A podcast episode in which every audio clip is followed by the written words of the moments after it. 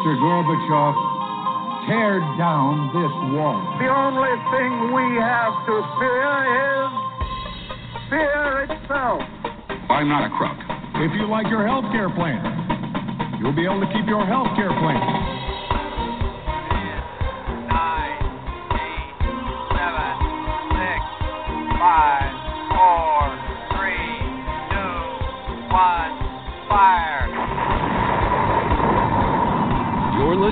Jim Paris Live, your source for the latest news on money, politics, prophecy, and preparedness.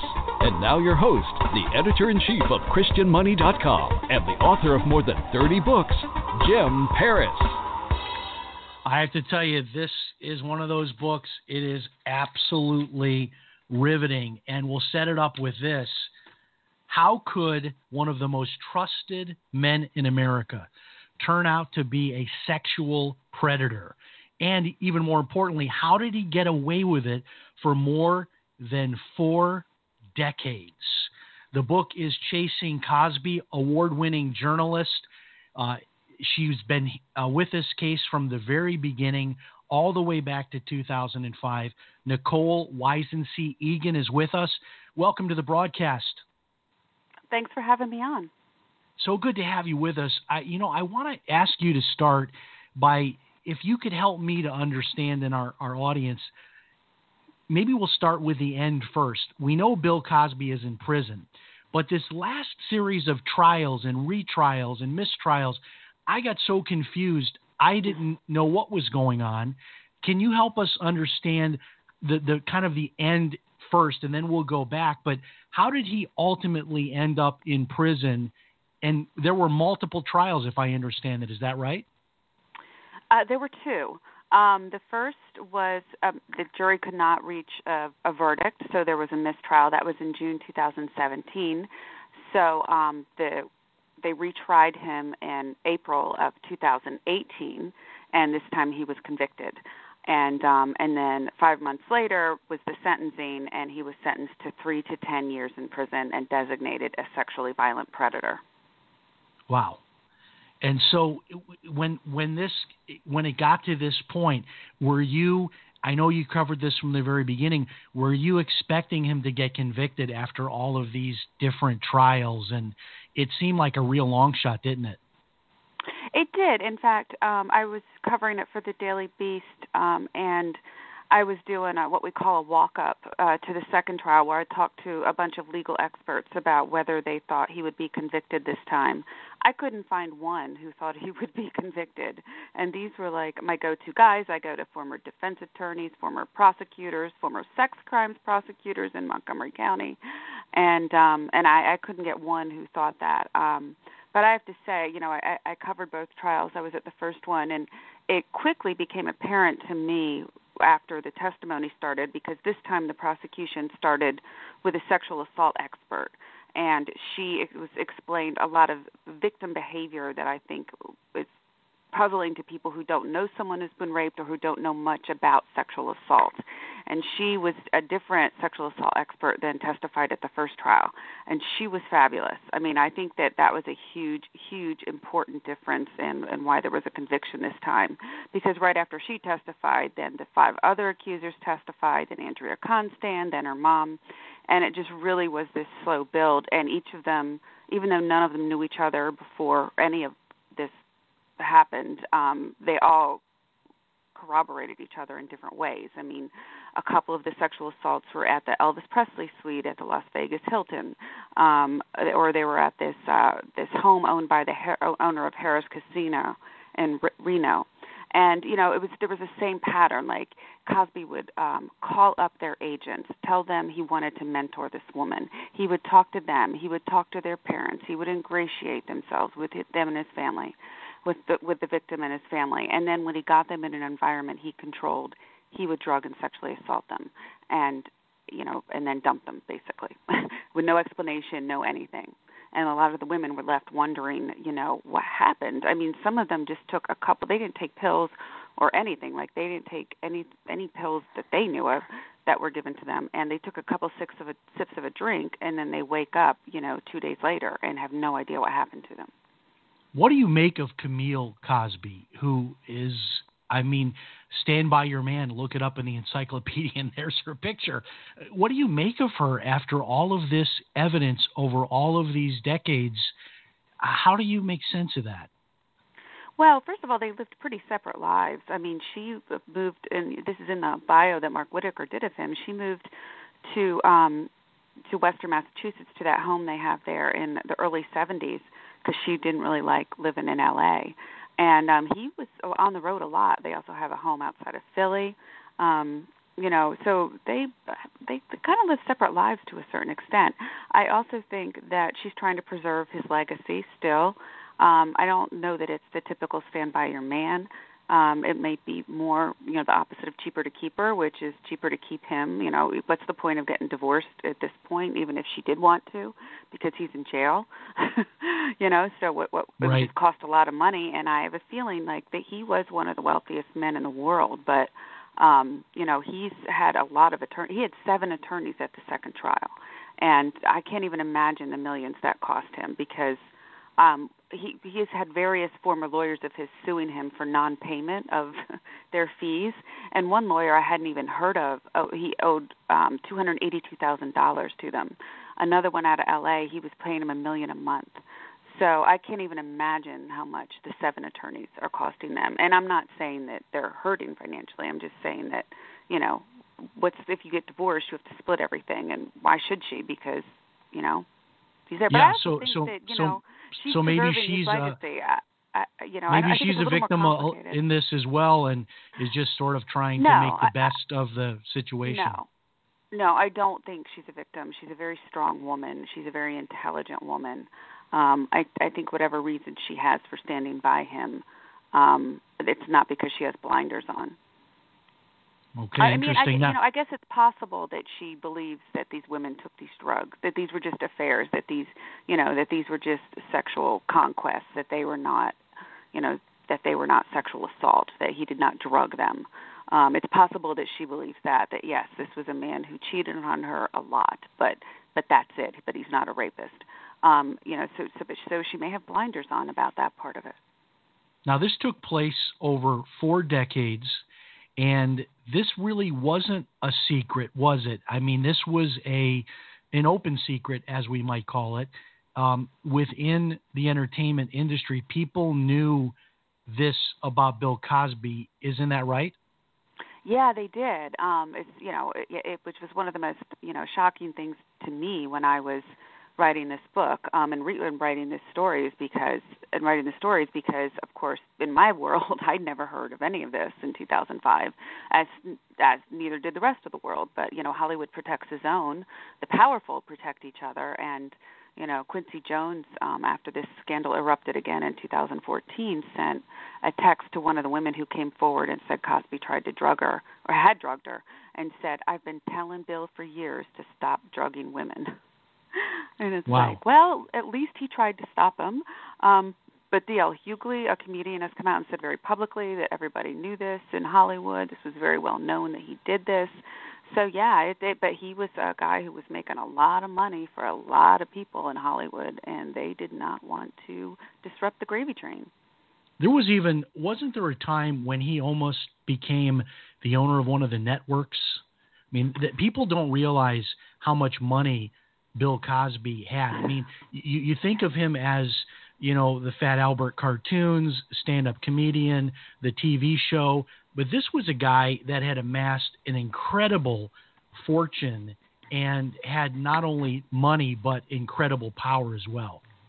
Absolutely, I think one one estimate put his wealth at 400 million. Yes, he tried to buy, I think it was NBC at one point. I mean, but he, yes, he was incredibly powerful. I mean, all he had to do when he was ready to talk about his son Ennis's death was pick up the phone and call Dan Rather. You know, that's just the type of power he had even with the media, and that's why so much of the media really backed off the story in 2005. It was it was it was astonishing and, and very disillusioning to me because I thought, okay, it's sort of what's happening with Jeffrey Epstein now. This big scandal breaks, and all, all the other reporters jump on it, and it becomes, you know, like happened in 2014 when the media did jump on it, albeit reluctantly. But in 2005, that wasn't happening, and Cosby was able to control the media back then, except for me, and he was able to get them to either to back off the stories either with a combination of promises or threats. And it's where I learned the phrase trading up, you know, giving up one story to get a better one. Um, you know, ABC did not cover any of there were, you know, 13 other women who accused him back in 2005. And um ABC didn't cover the other second woman to come forward, Tamara Green, at all. And lo and behold, three months later, they get into one of his town halls exclusively, and they have an exclusive sit down with him, and they don't ask him about the sexual assault. And if you'll recall, these town halls he was holding, where he's going around the country lecturing poor black people about how to behave. In fact, some were calling it the Blame the Poor tour. You could not get into it as a member of the media unless he allowed you in. So, um, and that was an offer that was made to me early on by his people. Oh, we've got to get you into one of these town halls. But then, as my coverage got more aggressive, um, that offer went away. It's interesting you you compare it to the Jeffrey Epstein case, which I talked about in our first segment, and I've been talking about uh, in recent months the attempt to unseal all of the records uh, from the first trial. And the Miami Herald seems to be the only news outlet that's really going after this, and they've got an entire section of their newspaper. But I, I love that you made that parallel because if you do even just the tiniest bit of research, even just on Google, you can see some of the biggest names in mm-hmm. politics, in sports, uh, world leaders that are known associates all the way up to the present uh, president of the White House, uh, president uh, in the White House. Is the, these this guy Epstein? If he goes down, I'm talking like the biggest names go down with him. It sounds like because they did yeah. everything they could in that first trial to seal all of those records, and now mm-hmm. he's been rearrested. And it, it would seem like one reporter could have uncovered a lot of this and the little Miami Herald I mean little compared to like a New York Times is the only one that's really seemed to go after this historically. Yeah, but you know, 12 years ago did they when all of this was playing out? Like I don't know, I think this this started to become big again because of the Me Too movement, and they and that's when they started to decided to look into this again and see, and also because um, his attorney, the the guy who was the U.S. attorney at the time was then up for a cabinet position.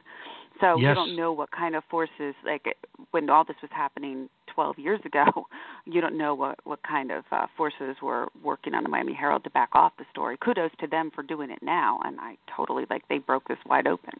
But um, you know, 12 years ago, what happened? Speaking of that, did you have any threats? Along the way because you know here you would you know people see it today and it's like okay so a book comes out you know in, in the last few months but but you were there when it was sort of a 50-50 proposition in the public that he was not guilty and you were covering this and putting all this information out there. Was there a time at which you faced either civil uh, liability they were threatening to sue you or oh, or you had other threats on top of that Oh, every day. I mean, you know, there, it got to a point where Cosby's attorney Marty Singer was calling me almost daily, trying to intimidate me, and I have a whole exchange I had with him um, in the book um, trying to get me to back up the story and basically saying we will sue you if you run this story. And we was sending letters to my employers, the, the Philadelphia Daily News, saying the same thing. Um, and you know we ran the stories and they didn't sue. Um, the DA was at the time was threatening to have me arrested for some of my stories. Um, I had the media attacking me. There was a story in the Philadelphia Weekly about why is the Daily News out to get Bill Cosby that criticized me and my reporting. Um, and when I go in the national TV shows, I was being asked to come on. I got beaten up pretty bad um, by Dan Abrams and people like that who had their shows who just you know ridiculed me. So um, I had it coming at me from all sides, but I trusted my reporting and I believed my reporting. And I started out not wanting to believe it because I was a fan as well. Um, but the more I dug into who Andrea Constand was and who, what her background was, and that she had some proof to support her allegations, these taped phone calls, um, it just she was very credible. It, I just why would you? People don't understand how hard it is to come forward against a powerful man like Bill Cosby. She was terrified, um, but she was also terrified that if she didn't do something, that it would happen to someone else. And she'd been having nightmares for a year and kept waking up sobbing and waking up screaming at times. And finally, one morning after one of those nightmares, she picked up her phone and called her mom, who was on her way to work, and told her what happened and she just had to come forward because she was just worried that someone else it was going to happen to someone else if she didn't do something. And Bill Cosby had had a pattern, a, a whole system. So he would drug the young woman, then there would be a rape. Then when the woman um, was upset about it, he had a way of dealing with them as well. Um, tell us what his plan was, like Plan A, and then if that didn't work, he couldn't uh, bribe them then he would threaten them. Right, and you can see him like the machine clicking into place with Andrea. He, he, the, call her the, her mother taped with between Cosby and her mother is Cosby offering Andrea an educational trust because she had uh, left her job at Temple to go back to Canada to be a masseuse like her dad and go to massage school, and that if she got good grades or 3.0 point or whatever, he'd create this educational trust. Well, they did not take him up on that offer and then Marty Singer starts calling, and then they're trying to get him to go to Miami to talk about this. And by that point, Andrea has attorneys because you know she doesn't know how to navigate the criminal justice system in, in the United States. She's a Canadian, and um, and no way in heck were they going to let her go to Miami. All, all they could think about was that he would have her if they did go there, it'd be crossing state lines, and he would have her arrested and charged with bribery and extortion, like he did with Autumn Jackson, who was um, the daughter of one of his of his ex mistress, who he'd been paying all this money to for years and stopped paying when she dropped out of college. So she and her friends, these guys, were trying to blackmail him. And then when she came to New York to collect money, he had her arrested. So um, yeah, there was all of this going on. And you know, I think one thing that people need to think about too is like how dangerous it is to drug someone without their consent. How do you know they're not allergic? You know, someone could have died, and we don't know if someone did. Honestly, um, That's right. You know, I, that that was going to be my next question. Is what okay. what if you give someone one of these drugs and maybe they already took some drugs legally or illegally before that, or there's an allergic reaction, or they have you know some people respond differently to certain drugs. Maybe instead of it making them fall asleep, they died. And you're right. Who knows if there wasn't someone who had died or and and that was covered up. Exactly, and some of the women talk about too, like this masseuse he did this another masseuse he, he did this too um she remembers leaving after it happened carrying her massage table down the hall and that's the last thing she remembers she drove home and her roommates found her passed out in her car and she woke up 2 days later in her own bed and they said they kept they kept checking on her to make sure she was still breathing she doesn't know how she drove Tamara Green said that too. She was so out of it still hours later when she woke up after he drugged her and she she um drove and hit a car. I mean, they so you could also like just let these women go out into the night. Some of them after he did this, and they drove. Yeah, and we we don't how do you know like they made mass... them made it home. and we don't know how many we don't know how many women there were. We only have the names of those that came forward. Uh, we we don't know that whole universe of of women that he i mean it could be in the hundreds or thousands i mean for that matter over all these years what is it about a man here's a guy he's he's famous he's super wealthy. Um, a lot of people would say he could probably uh, sleep with a lot of beautiful women that would just be willing to be involved with a rich guy who's who's uh, famous and all of that, and some women are attracted to that. Um, why would he do this? Why would he drug women. And and I teach rape self defense and I always tell my uh, classes that rape is not about sex it's about power and having power over people. It's a very violent act and it's not these people that get a charge out of rape it is not a sexual thing. It is a weird miswiring of their brain that makes them excited about taking advantage of people that wouldn't say yes. Is that what your thoughts are about the psychology here of Bill Cosby, why he would do this against women's will when he could have probably had any number of beautiful women to spend the night right. with. Right. I actually posed that question as one of the questions I want to answer in my um, prologue because I did wonder about that. I mean, he, and we'll never know without you know Cosby submit actually being honest and submitting to a psychological evaluation that he actually participates in. But um, you know, in one of the court filings, Andrea's lawyers speculated about whether he was a somnophiliac, which is someone who likes to have sex with an unconscious person. It's a paraphilic disorder, and in Hmm. fact, um, Who knew? uh, Of, when he I didn't. Never heard of that. yeah, no, me either. you know, it's it's akin to necrophilia, which of course is sex with a dead person. Well, somnophilia is sex with an unconscious person. But but the drugs also, you know, help help disguise the crime because we wake up, the women wake up, they have no memory, they have no nothing to show that they resisted. Um, who's going to believe that? You know, believe them if they go to the police. Um, the drugs are out. A lot of the date rape drugs are out of your system within four to twelve hours. So even if you wake up and go to the hospital and get a blood test, it's probably already too late. Um, so it's it's a way to disguise the crime as well. But it also, you know, like I said, if you are in fact a somnophiliac, um, this is how you make people unconscious so you can have sex with them.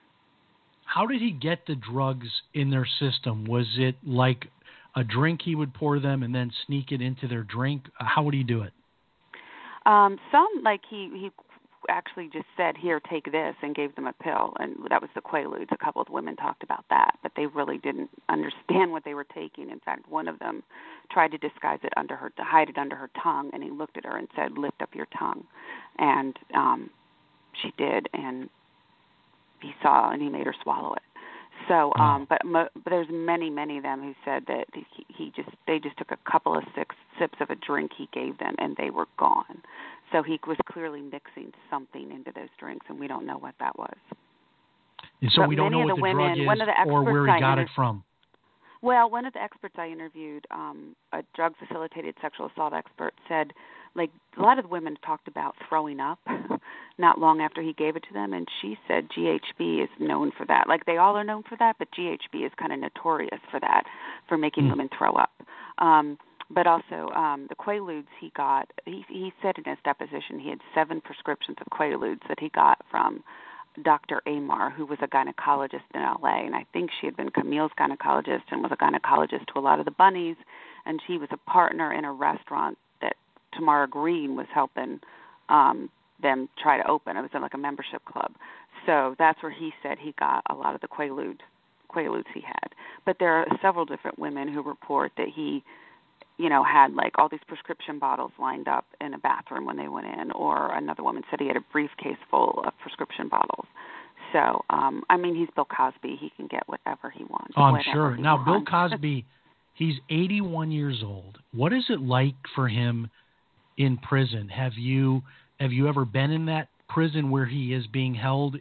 What kind of conditions is he being held in? It, has his celebrity followed him into the prison, and he has any special privileges or anything like that? No, I mean, actually, he just turned 82 a couple days ago. um, Wow. Yeah. So, um, he no, I mean he was segregated um, from general population for the first few months, but now he's in general population. So he eats with the other inmates. He, uh, you know, does recreation with them. He does have a cell to himself, um, and you know that's pretty much you know all we know at this point. He says he's exercising a lot, and he's apparently, believe it or not, um, giving lectures to inmates um, a few times a week, according to a spokesman, um, about how to behave, Oh, okay, that's good. including drug And- use. He's lecturing Yeah. about drug use. Yeah. I- interesting. Uh, things don't change. Now, how long will he be in prison on this particular? I mean, in, in all likelihood, he'll get some time off of his full sentence. So, when could he be out? Oh well, here's the thing. He had, you know, because he was designated a sexually violent predator, he is required to um, take these uh, sexual assault, basically, uh, class, treatment classes, and he's not taking them. And his spokesman is saying he's never going to take them. So, uh, with that in mind, you know, he could easily do the whole 10 years because he's not getting out without taking it. And he's still saying he's innocent, and this was a consensual relationship and not sexual assault. So um, you have to show a remorse and some kind of, you know, acknowledgement of your crimes in order to make parole. So it's not looking likely um, he'll get that. So, he may But be he, the rest of his life with this in attitude, prison. and the victims have a say in that. So, but he is appealing both the conviction and the sentence. So my guess is he's pinning his hopes on, you know, a new trial, a new sentencing with a, that'll get a different result. What is the status of the appeal? When will we likely hear about that? Is that an appeal on the federal level? He's appealing it. No, no, no. It's it's state. It's state, and um, they just filed the paperwork on it. There's oral arguments in August, so um, you know the judges can take however long they want to make a decision, and the average time is like a year.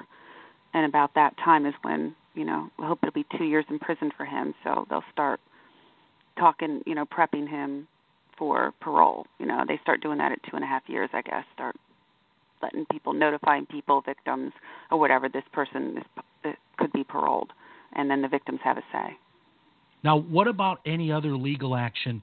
So all of these other victims have all been um, limited out by the statute of limitations. Is that right? Yes.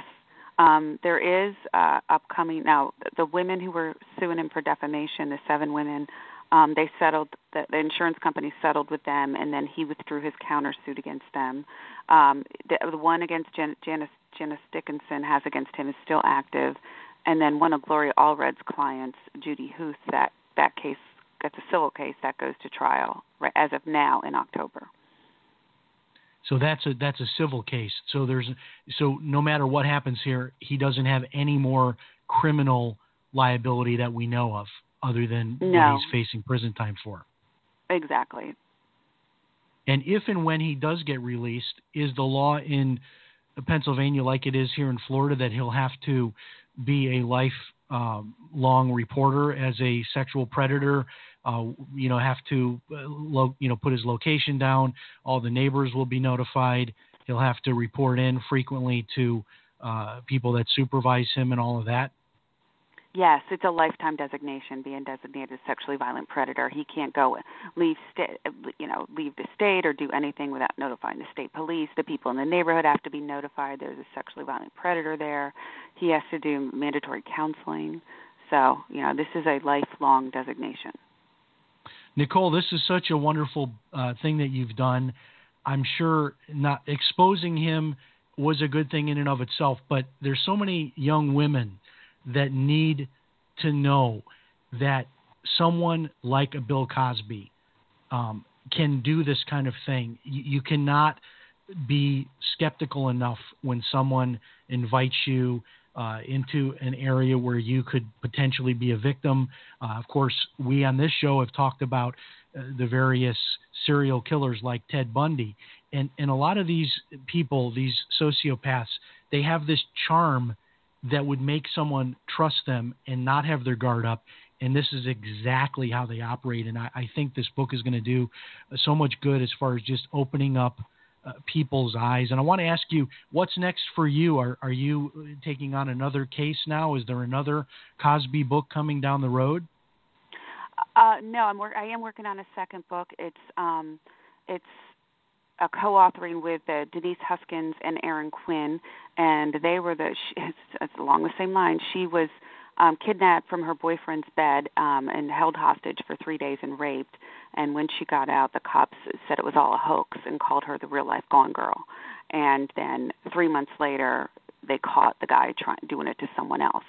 And um, she and her boyfriend sued the cops uh, for defamation and won two and a half million dollars and wow. know, it's just yeah it's just another extraordinary case that you can't even believe this happens in this day and age. I mean you know it's this is even a stranger rape right? The cops apparently don't even believe women when they say they've been raped by strangers these days. Yeah. So that's my second one. And um i'm still i've got some spin-off projects from from cosby's that we haven't announced yet. So i'm looking forward to that. But yeah very I'm, good. Maybe a book like uh the lessons for young women as far as uh, self defense and protecting yourself and and all of that sort of thing. That I, that would be a great one. Yeah, or I mean, I'm I'm really interested in doing more in drug facilitated sexual assaults. I think that it's a scary thing that you, even still after all the public awareness, everything that we've done, you know, that you still can't go to, to a bar as a young as a woman and a man. It happens to men too, without mm-hmm. worrying about somebody slipping slipping something into your drink and rendering you unconscious and incapable of defending yourself. Um, so I think that is something that doesn't get nearly enough attention anywhere in the media or anywhere, and that's something I really want to work to draw more attention to with stories and and so forth. So I definitely. The book is called that. Chasing Cosby: The Downfall of America's Dad. Nicole Weisensee Egan, uh, thanks for being with us. Tell us where they can get the book. I know it's at Amazon. Uh, a lot of times, too, our folks are interested in Kindle versions and audio versions. Tell us about all that. Yeah, no, it's Amazon, Barnes and Noble, pretty much anywhere you buy books, it's there. Um, there is an audio book as well, and that's and I'm the narrator. I did the narration for the audio book as well, so that would be me talking. Um, there's Kindle, there's hardcover, there's um, audio right now. And the book contains a lot of interviews with victims as well. And folks, we've just scratched really the surface of what's in this book. It's fascinating. Chasing Cosby. Nicole Weisensee Egan, thank you so much for being with us. Uh, we hope you come back again. Thanks, I'd love to. Thank you very much. Wow, that was incredible, folks.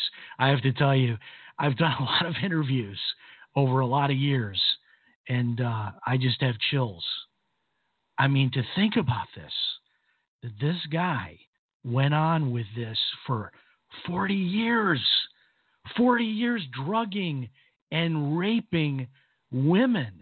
And one of the things she said that I just, I, I'll tell you, just really struck me was we don't know um, maybe the whole story here. Uh, I mean, you would think with all these women he's drugged, who knows what else might have happened? Who knows? Who knows if someone died? We we don't know. Who knows if someone had a life-changing medical episode after being drugged? We don't know. And we only know about those that have come forward and to think this went on for 4 decades. How many women were affected? How many lives were changed forever? Uh, what a monster. What a monster hiding behind the facade of America's dad. Wow. All right. Remember, if it's Sunday night, it's Jim Paris live. Thank you so much for joining us. We'll be back again next Sunday night, 9 o'clock Eastern. We'll talk to you then. God bless. So long for now.